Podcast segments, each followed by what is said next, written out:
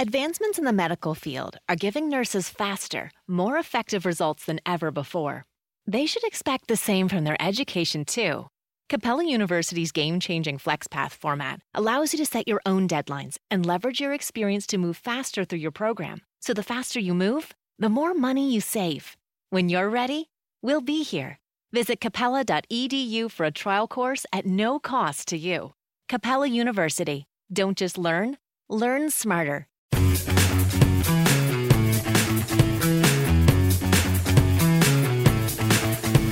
Hello, I'm Marcus Speller from the Football Ramble. Welcome to the Mixer podcast. This is the sixth episode in an eight part series to coincide with the release of The Mixer, a book written by one of our panelists, Michael Cox. The story of Premier League tactics from Route 1 to False Nines, of course, out now in hardback, ebook, and audio book. And Michael is with us once again to discuss the evolution, this time, of number 10s. Hello, Michael. Hello, Marcus. We're also joined once again by Will Unwin, a journalist with ITV Sport. Hello, Will. Hi, Marcus. Good to have you chaps here. Um, today we're talking about the number 10 role. Michael, this is arguably the key position in the tactical development of the Premier League. Yeah, I think so, especially in the early years when, you know, the start of the Premier League, everyone was playing 4 4 2 more or less. And, you know, you had uh, players like Cantona, Bergkamp, Zola, who came into clubs and really transformed the way they play. Um, Manchester United, in particular, having previously just been based around width and getting crosses into the box. The fact that Cantona was there demanding the ball in central midfield, or sorry, in advanced central midfield positions just behind the, the striker, kind of changed the way teams played. They looked to pass the ball through the centre of the pitch, which we forget wasn't really a particular popular mm-hmm. route to go in the early years of the Premier League. Yeah, we, we, we liked our wingers in the early years of the Premier League, Will, and to go through the centre was a little bit different. But these number 10s, they're often the, the, exciting players, aren't they? And especially with the likes of Cantona, Zolas, and Bergkamps, as Michael was saying there, these are the players that would excite the fans. Yeah, and I think it helped that the Premier League had more money, and so more came from abroad and had had a different football education and a different style, which we'd not seen. It was still very much a rigid 4-4-2, pretty much at every team in the Premier League and throughout England. And these players brought something different that you'd occasionally not seen before, like centre midfielders, centre midfielder at times, running up and down. But these players could do something different consistently rather than sort of the odd decent cross from some average Man City player of the early 90s. Will's a Man City fan, by the way. I'll slag off any other team there. I'm willing to. It's fine. Oh, okay, right, yeah. yeah. Well, we, we, will talk about a certain Man City player in a moment. But Michael, let's talk about Eric Cantona for a minute. Was it fair to say he was the Premier League's first true superstar? Yeah, I think in hindsight, people can underestimate what a big impact he had. I mean, especially on Manchester United, but then because Manchester United were the dominant team on the league as a whole, this was a time when there were very few foreign players in the league. And the fact that Cantona came over and as much for his off-field personality as as his on-pitch performances. But the two went hand in hand. I mean, he was, in his mind at least, he was something of a philosopher with mm-hmm. his strange quotes that didn't quite make sense. But that combined with the fact he was a different style from almost everyone else in the Premier League at that time was quite significant. I mean, he of course came just before the start of the Premier League with Leeds, played half of the season when they won the title, and then won for the first five Premier Leagues with Manchester United. So five out of six years he won the league, and the only exception was when he was banned for half the year for kicking a fan. Mm. So basically, if you had Cantona in your team, you won the league. But also, as well, the way Ferguson had to manage him, Will, he was almost a, a precursor to what we consider kind of modern footballers now, who people say you have to treat them a little bit more carrot than stick kind of approach. And Cantona, I mean, that famous story, you know, when he did kick the Palace fan, and in the dressing room after, all Ferguson said to him is, "Eric, you can't do that." I mean, it's just mind-boggling, really. And, and, the other players certainly wouldn't be um, treated as leniently, if you like. But but he kind of was that modern footballer back then when there wasn't so many. Yeah, you know, Ferguson knew how to deal with every single player, and that was one of his uh, beauties as a manager. And at the same time, he knew that this man was of excessive quality. He was key, as Michael said about the winning record. He was key to all that, and you know, he said. If you don't want to wear the club suit to the games, you go ahead, mate. But as long as you're scoring on the pitch, that's fine. And the other players knew that he was the best player in the team and he was the most important man there and they accepted it. They didn't kick up a fuss like some people may have done recently with the likes of Mario Balotelli, who got treated a bit differently because he was just a bit of a maverick and wasn't producing on the pitch. So there was no payoff there for for that. Whereas Cantona gave the payoff when he wasn't kicking people in the stands.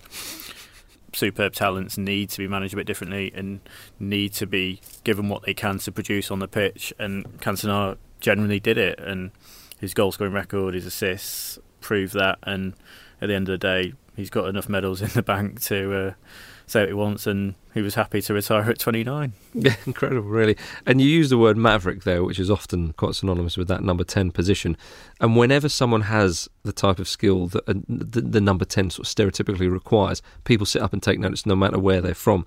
And someone who featured quite prominently in the number 10's chapter of, of your book, Michael, was Georgie Kinkladze. And this is a guy from Georgia. Now, at the time, or even now, you could say relatively, but at the time, nobody knew anything about Georgian footballers or, or, or, Georgian footballing culture or anything like that. But as soon as he has those skills and as soon as he has that flair, people think, oh, hang on a minute, he's one of these type of players. Yeah, I think there was definitely a case that everyone saw what Cantona was doing and kind of tried to get their own version of Cantona. and there weren't many in England. Um, and so you had to go to kind of slightly more exotic countries and, and find players that were more obscure. And I think uh, when you look back, I mean, these days, once you get a foreign player in, they have their own minder. They set them up in a house. They give them a, you know, they sort them out with a car. They do all their electricity bills. I mean, Kinkladze was basically dumped in a Manchester hotel for three months. Didn't speak any English. Didn't know anyone. It was such a risk to, to kind of gamble your whole side and base your whole side mm-hmm. around someone who, you know, for for quite reasonable reasons, might not settle in the country. Will, as a Man City fan, you must love Giorgi Kinkladze. Yeah, obviously, you know, in my upbringing, I'd spent my early time watching a rigid 4-4-2, seeing who could ping it up as quick as possible to Niall Quinn and hope someone was there for a knockdown, which they generally weren't. And if they were, Gerry Creaney smashed it wide. But you're having flashbacks, aren't you? I might not be able to finish this. But, yeah, the PTS is too much. Um, and yeah, we'd never seen anything you know like that at City before. He was skillful, intelligent, took players on, which we we you know we generally had a midfield of Gary Flitcroft and Steve Lomas for the previous few years, and they were decent Premier League footballers. But a man that could do so much different and scored great goals, which were you know a rarity at that time. The Southampton goal, I'm sure, stand out to everyone, and he was a huge hero. He was a nice bloke by all accounts. Um, players were amazed what he could do in training. I remember once speaking to Jeff Whitley, he said that after training, Kinkladze would go set up a tube that had had table tennis balls and get the table tennis balls and just smack nine out of ten straight in from about 20 yards away. he's just an amazingly talented man. And Franny Lee had spotted him playing for Georgia against Wales by all accounts. And in that game, he chipped Neville Southall from about 40 yards. Mm. And he thought, I want that guy. Went to Dynamo Tbilisi, paid 1.5 million pounds for him the only problem was with him, he was such a success that Franny Lee thought the best idea now was to sign the rest of the Georgian national team. and we ended up with uh, Kavelashvili, uh, Murtaz Shelia, and uh, Tskhadadze, who also a man were mediocre at best, but at least Kinkladze had someone to speak to. Yeah. Um, they were like his player liaisons, pretty much. There was, there was, yeah, um, it's like when um, you know Crystal Palace signed Christian Benteke and signed his brother just to just to keep him happy. Mm. He was such a phenomenal talent that no one else had it in the league, and we were still terrible and went down. There's no doubt about that, mm-hmm. and went down from the first division. Um, he'd spent a lot of time out injured and came back and couldn't keep us up, despite a superb goal against QPR, which has been overshadowed by Jamie Pollock's own goal in that game, I should say. But I digress. Well, at least you put the record straight now. Yeah, but I mean, with with Kinkladze, I mean, as you say, Man City back in those days, very unfashionable side, but here they had their own little superstar who brought in a bit of the exotic because, again, in those days, we didn't know much about um, football from overseas. We would get Champions League once in a while. And like you said, Michael, a lot of people, a lot of teams wanted their own kind of Eric Cantona, their, their own special player, and Middlesbrough found theirs in Juninho. Yeah, I think this is one of the key turning points in the Premier League's development, actually, because you know, you look at Cantona and Bergkamp and Zola, who we're going to speak about in a, in a little while. They've kind of found themselves out of sorts elsewhere, you know, particularly in with Bergkamp in Serie A. Mm. Zola couldn't get a place in the Parma side, and they kind of sought refuge in England. Whereas Juninho was an up and coming talent, and he was given the number 10 shirt for the Brazil national team. He'd just been at Wembley to play against England and he set up Ronaldo's first international goal. Ronaldo went round Tim Flowers, put it in the net, and everyone was saying, "Cool, this Juninho lad is incredible. Mm. He was one of the most promising young players in the world. And the fact that he didn't just come to the Premier League, he went to Middlesbrough. Mm who you know again were an up and coming side. So and they went down as well, and they went down as well. So you've got this incredible situation where uh, basing your team around an incredible talent like that doesn't pay off. I'd even put uh, a, a, lad called uh, Sasa Curcic mm. in the same mm. mould. Scored a couple of wonderful goals for Bolton, but I think they finished bottom. And Curcic just happily said, "Yeah, I'm not a team player." and then that was that. This yeah. was the kind of thing you had to accept if you wanted to indulge these mysterious, exotic foreign number 10s. And often their their loyalty was questioned and so on and so forth because, like we say, they were mavericks, they, they were individuals. And we've often talked about them coming from abroad, but there was one that uh, was sort of homegrown. I mean, from the Channel Islands, certainly played for England at least. Matt Le Tissier, and his loyalty was very strong because he stayed at Southampton for his whole career. Could have perhaps gone abroad or gone to um, another Premier League side. The amount of goals he scored and and the types of goals he scored, just phenomenal. Yeah, maybe the most popular player of the 1990s, I'd say, by virtue of the fact that he didn't play for a, a traditionally big club. So no one really hated him. No one hates Southampton, well, apart from Portsmouth fans. but everyone liked Le Tissier. And uh, interesting thing was that he at Southampton had his best spell under Alan Ball, who is also the manager who uh, took Kinkladze to City and kind of built the side around him. So Ball was a real lover of flair players and maybe not one of the the managerial greats in Premier League terms, but in terms of giving these wonderfully talented, mysterious number 10s free license to roam, um, he was quite important. Le is an interesting one, Will, because a homegrown talent as well, often accused by so many people as being lazy, which number 10s can be accused of. Because again, that it's that maverick feel, isn't it? That he strolls around the pitch and then when he gets the ball, he says, Oh, I fancy it now, and curls on in the top corner. Yeah, I think you know he's an incredibly talented player that he'd love to have had in central midfield if he could run a bit more, but he you know he didn't want to do that. He suffered a bit by not being appreciated and not even being a key member of the Southampton team for a while until, as Michael said, Alan Ball said, "You're so talented, we've uh, got to make you the key focus of our team." And he just liked playing football for enjoyment, and that was his key. That's why he didn't move. He thought, "This, I'm enjoying it here. I'm going to try what I can because if I score, it's going to be amazing. If I don't, I'm not going to care tomorrow morning. And that was his attitude, and he he was the most skillful player Southampton had seen at that time. Again, another unfashionable team with the likes of Ian Dowie and Gordon Watson up top, and someone like Le Tissier, who was number ten just because he couldn't play anywhere else really. And his goals were, you know, memorable chips, smashing one in against Tim Flowers from 40 yards, pretty much.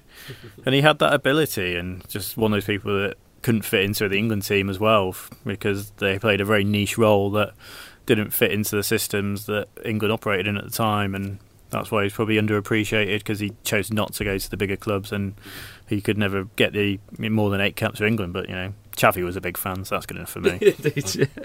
I mean, often, sometimes these players are, are called lazy, and their work rate is is questioned, and they're even sometimes called luxury players, Michael. But someone like Eric Cantona, you wouldn't say those two things, and someone like Dennis Bergkamp, you wouldn't call a luxury player. Yeah, I think very similar in terms of his impact at a particular club. I mean, it's easy to forget that in, in the first few years of the Premier League era, Arsenal were considered the most boring team of, of the major teams in the Premier League. They were defensive. They played Ian Wright up front, who was a wonderful player, but they were locating with very long balls in behind, and he was usually partnered by an Alan Smith or Kevin Campbell, John Hartson, you know, a real target man. And Bergkamp came in and, you know, he struggled at first. You know, his first few games, he really didn't get to grips with the Premier League. But I think when he kind of got the hang of it, when he found space between the lines, he changed the way Arsenal played. And I think him, as much as, you know, Wenger came in and revolutionised the way Arsenal did certain things, but Bergkamp was there before him, and, and he was the one who really changed the way Arsenal played, encouraged them to play through the centre of the pitch, and of course was there for 11 years um, up until they left Highbury and was, you know, I think sometimes people underestimate the fact that he did uh, he did have off games and he did have some seasons where he didn't contribute much, but I think he stays in the memory for so long because he he provided some of the best moments in the Premier League. The goal against Leicester, mm.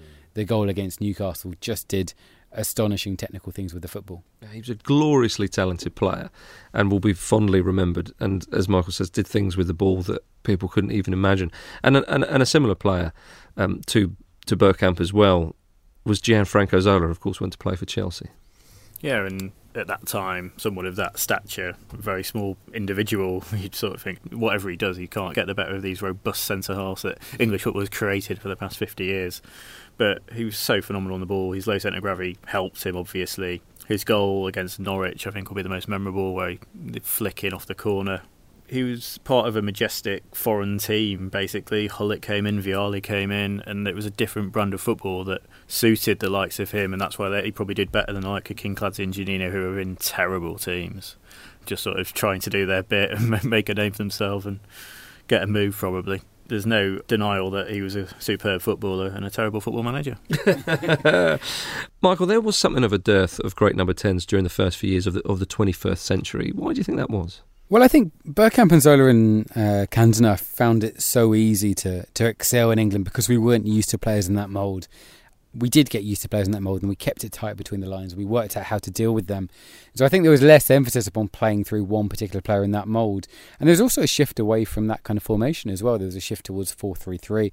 You know, Jose Mourinho's team of uh, his first couple of seasons at Chelsea had no room for a number 10. You know, someone like Joe Cole had to reinvent himself as a wide player. So, yeah, there was almost just a different way of playing football. And, uh, it was a slight shame when you consider how many great moments, you know, the likes of uh, Bergkamp, Cantona, Kinkladze, they were kind of always the goal of the month scorers. They were the players who were providing the best moments, but we didn't really see that in the kind of mid 2000s and I think that's when football was probably at its most defensive in the Premier League era. Yeah, we saw the rise perhaps of the number eight position, if you will.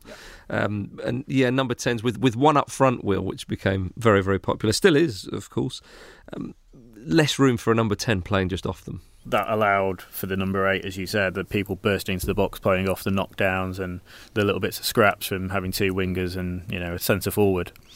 I think with those formations, you were left uh, without that luxury of a player. You couldn't have a Makelele and a number ten. Uh, your team wouldn't really function properly. You just have a straight line of midfielders, and even with my limited knowledge of tactics, I think that's why I'm here. Um, you're not going to function as a football team. Teams won the league like that, and probably they were quite fearful at the same time that a number 10 would be marked out of the game by your Makeleles and your defensive midfielders because they wouldn't have the space to move into and they saw it as a bit of a redundant position when teams were a bit more rigid I'd say and there wasn't that luxury to have someone that could go in there and try and create chances. You had to be a bit more settled in your makeup. Michael where does Wayne Rooney fit in to this chat? Because some people have him kind of as a number 10 does he play a bit further forward? Where, where, where would you see Rooney in here I think his his uh, certainly over his career, his average position would be as a number ten. I mean, he's played mm.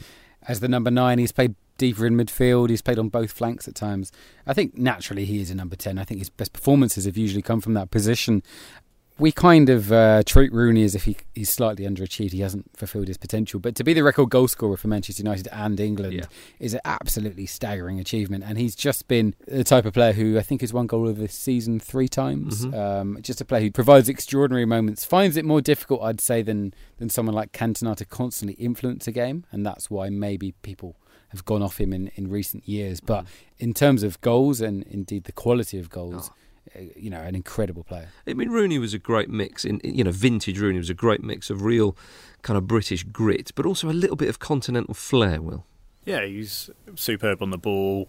In his early days, he was very much a dribbler, running at defences, and people were scared of him. And he had that extra yard of pace, which obviously he's lost. And he, he's just a he's a bit of a victim of time. That, as with anything, as you know, in this social media world, you're only going to remember what's happened in the past week. And he's been pretty poor for the past three years, so that's not helping. But yeah, he, he had the passing, he had the intelligence that is underrated. His game intelligence for a man that was widely criticised early on for being a bit thick is incredible, and he knows how to play the game. He can picture the game. He knows where most players are on the pitch, and unfortunately, just through physicalities, declined a bit. But you know, his goals were always superb. The Newcastle volley stands out for me as as well. He's just unfortunate that he started off at 16 and he's not managed to keep it going till the age of 31 as he is now because that number of games is not going to do much for your body. And let's be honest, he's probably not looked after himself as well as he could have. But um, at his peak, he's the most gifted English forward I think we've had. Nowadays, Michael, the the emphasis on possession football is quite strong, and the dominance of that Spanish tiki taka, obviously hugely popularised and praised when when Pep Guardiola was in charge of Barcelona, and this meant a new type of number ten arrived in English football. Yeah, I mean, I, I found that very exciting personally. I remember when David Silva first came to Manchester City in 2010, a lot of people said, you know, he's a kind of uh, very small, slight, classically Spanish central midfielder going to be able to thrive in the Premier League. And uh, you know, I think his contribution over the last few years has been exceptional. And you had after him, you had Juan Mata, who did something similar for Chelsea and then Manchester United, Santi Cazorla for Arsenal. These are like really wonderful players, amongst the best in Europe. And you know, the number tens we've we've talked about have been second strikers who needed to play centrally. I think the difference with Silva, Mata, Cazorla is that they can play wide mm-hmm. and drift in and have the same kind of impact upon games. And indeed, sometimes that's more difficult to deal with if you've got a number ten who's staying centrally as a central midfielder, you know that that's your man you're going to track him. But if you've got someone who theoretically should be the right back's man, but is actually coming into the centre of the pitch, you know that can pull teams out of shape and it can lead to left backs overlapping. And you know it works particularly well when you've got teams that hold on to the ball for longer because you can't you can't drift in if you're playing long ball because you'll find yourself having to wander back to your position straight away. But you know now teams hold on to the ball for minutes at a time. Someone like Silva can influence the game in different zones and the same passing move and personally, I think uh, Silva's impact upon English football has been quite underrated. And you think that's one of the big changes that um, has happened to the number 10 position now? It's it's not just fairly centrally up top, it is dragging players out wide and, and playing in all different manner of zones, as you say. Uh, yeah, absolutely. Yeah, and that's that's something that uh, you know, in Spanish football they've been used to for a while, but it's mm-hmm. been a relatively new innovation in English football. Yeah, because English football's sometimes been criticised, especially from, from people abroad, as being a little bit rigid, mm-hmm. sometimes with its systems.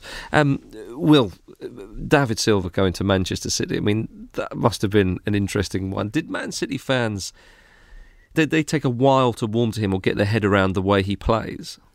No, I think they were very much straight onto it. At, at the time, he was helped by, so he had a base of De Jong and Barry, so Silva was allowed to do what he wanted a mm-hmm. lot of the time.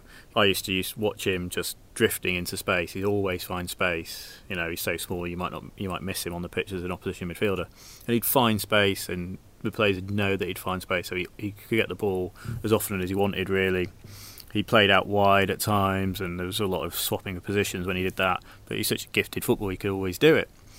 And so City fans had not seen someone like that, left-footed, wand of a foot, since Kinkladze. Um, and City fans could appreciate someone as good as that.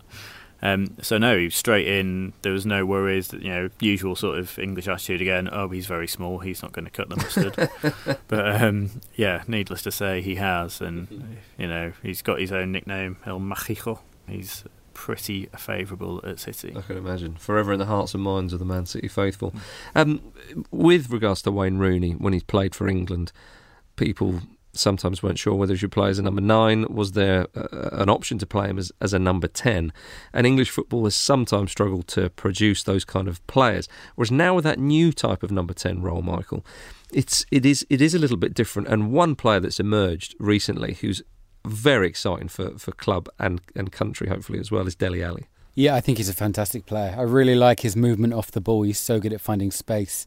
His first touch and his ability to kind of receive the ball in half turn. And he loves kind of.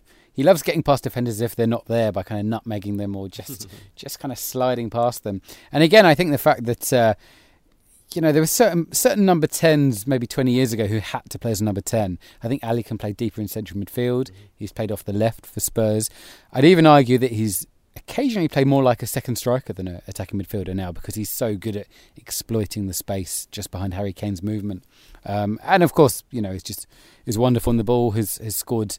Uh, he's got into double figures in both his Premier League season so far, which is kind of an underrated skill for someone who's kind of still developing his game and uh, is still 20 and still learning. And I think he's a really, uh, just a really exciting player for England's future. Mm. And England, yeah, we don't produce too many players like that, so it is good. And do you think over, you know, in the coming years, will, with um, so many great examples, that England will hopefully produce more of these types of players? Well, you've got to hope so. You look at you know the youth teams at the moment. The roles at like, City are filled by people like Brahim Diaz, who's a young Spanish lad. But it's showing that those clubs are more accepting these small diminutive players coming through the ranks. I suspect a lot of the very technical players previously have been dismissed quite early on. Think you know you've not got the physicality for the game, but those roles are open for uh, youngsters at the moment. Sadly, at the top clubs are probably still filled by a few foreigners like with City. Um, but elsewhere, you know, you've got to look at the likes of Adam Lallana, who you know has a very similar skill set. Dele Alli's come through with, you know, from MK Dons, and so you've got to be very confident that as a footballing philosophy, England are far more accepting of people like that. even look at England playing free at the back against Germany, that things are changing. It's not as rigid, and these players now have a place in English football. Le Tissier had eight caps for England. Even Glenn Hoddle was very much overlooked by England a lot of the time, and he's know, that sort of player. Mm-hmm. And so now that the culture's changing, you know, a lot more different styles of football coming in, you've got to hope that those will uh, come through um, where they may not have done before. Absolutely, and English football has often been criticised, as we said before, as being a bit rigid and needed to be a bit more fluid. And hopefully that can be the case. As always, Michael, I'm going to ask you to think of who was the real game changer in terms of number 10s throughout the Premier League. Well, I think it's got to be Cantona for his early impact on the Premier League and almost convincing other teams that they needed their own kind of Cantona in that mould. And then, you know, I think I think he's responsible as well for the knock-on effect of Bergkamp revolutionising Arsenal, Zola doing the same at Chelsea. And I don't think it's a coincidence that those three teams have gone on to be the three most successful teams of the Premier League era because they were ahead of the game. They were playing a kind of continental style of football when not many other teams were, and it's that style that has dominated and is uh, is now kind of just standard at the top clubs. Will you'd probably think David Silva, but you've got to say Eric Cantona's had an enormous impact on the Premier League. Eric Cantona, the bane of my early years, City were truly terrible, and my brother, my brother being a United fan, lording it over me. That they had a player of quality, whilst I was explaining to him that Niall Quinn's headers were far more impressive than anything Cantona had ever done. But yeah, he he was phenomenal. It, it, my first game actually was a Manchester derby, and he scored for Man United in a one-one draw. Quinn scored the equaliser with a header. And yeah, he was just something different. You know, Mark Hughes was his strike partner at the start, and he was a physical player, and you had you thought that was what was going to make United successful. No, it was Cantona's skill on the ball and actually having a celebrity character that brought football a bit more into the mainstream, as the aim was with the Premier League and the change to make it more accessible to everyone. It was just you know a very enjoyable person to have, and it also having a bit of a mean streak in him meant that. Um, you could enjoy them a little bit extra. there we are. Uh, well, thank you very much for listening to this episode of the Mixer podcast. The Mixer is out now and available in hardback, ebook, and audio book. I'm Marcus Speller. Thanks very much to Michael Cox and Will Unwin for joining me. Please join us next time for our next episode when we'll be discussing the evolution of the centre forward.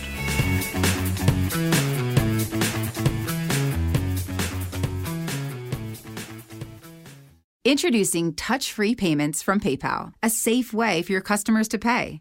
Whether you're a market seller, I'll take two tomatoes and a cucumber, poodle pamperer, piano tuner, or plumber.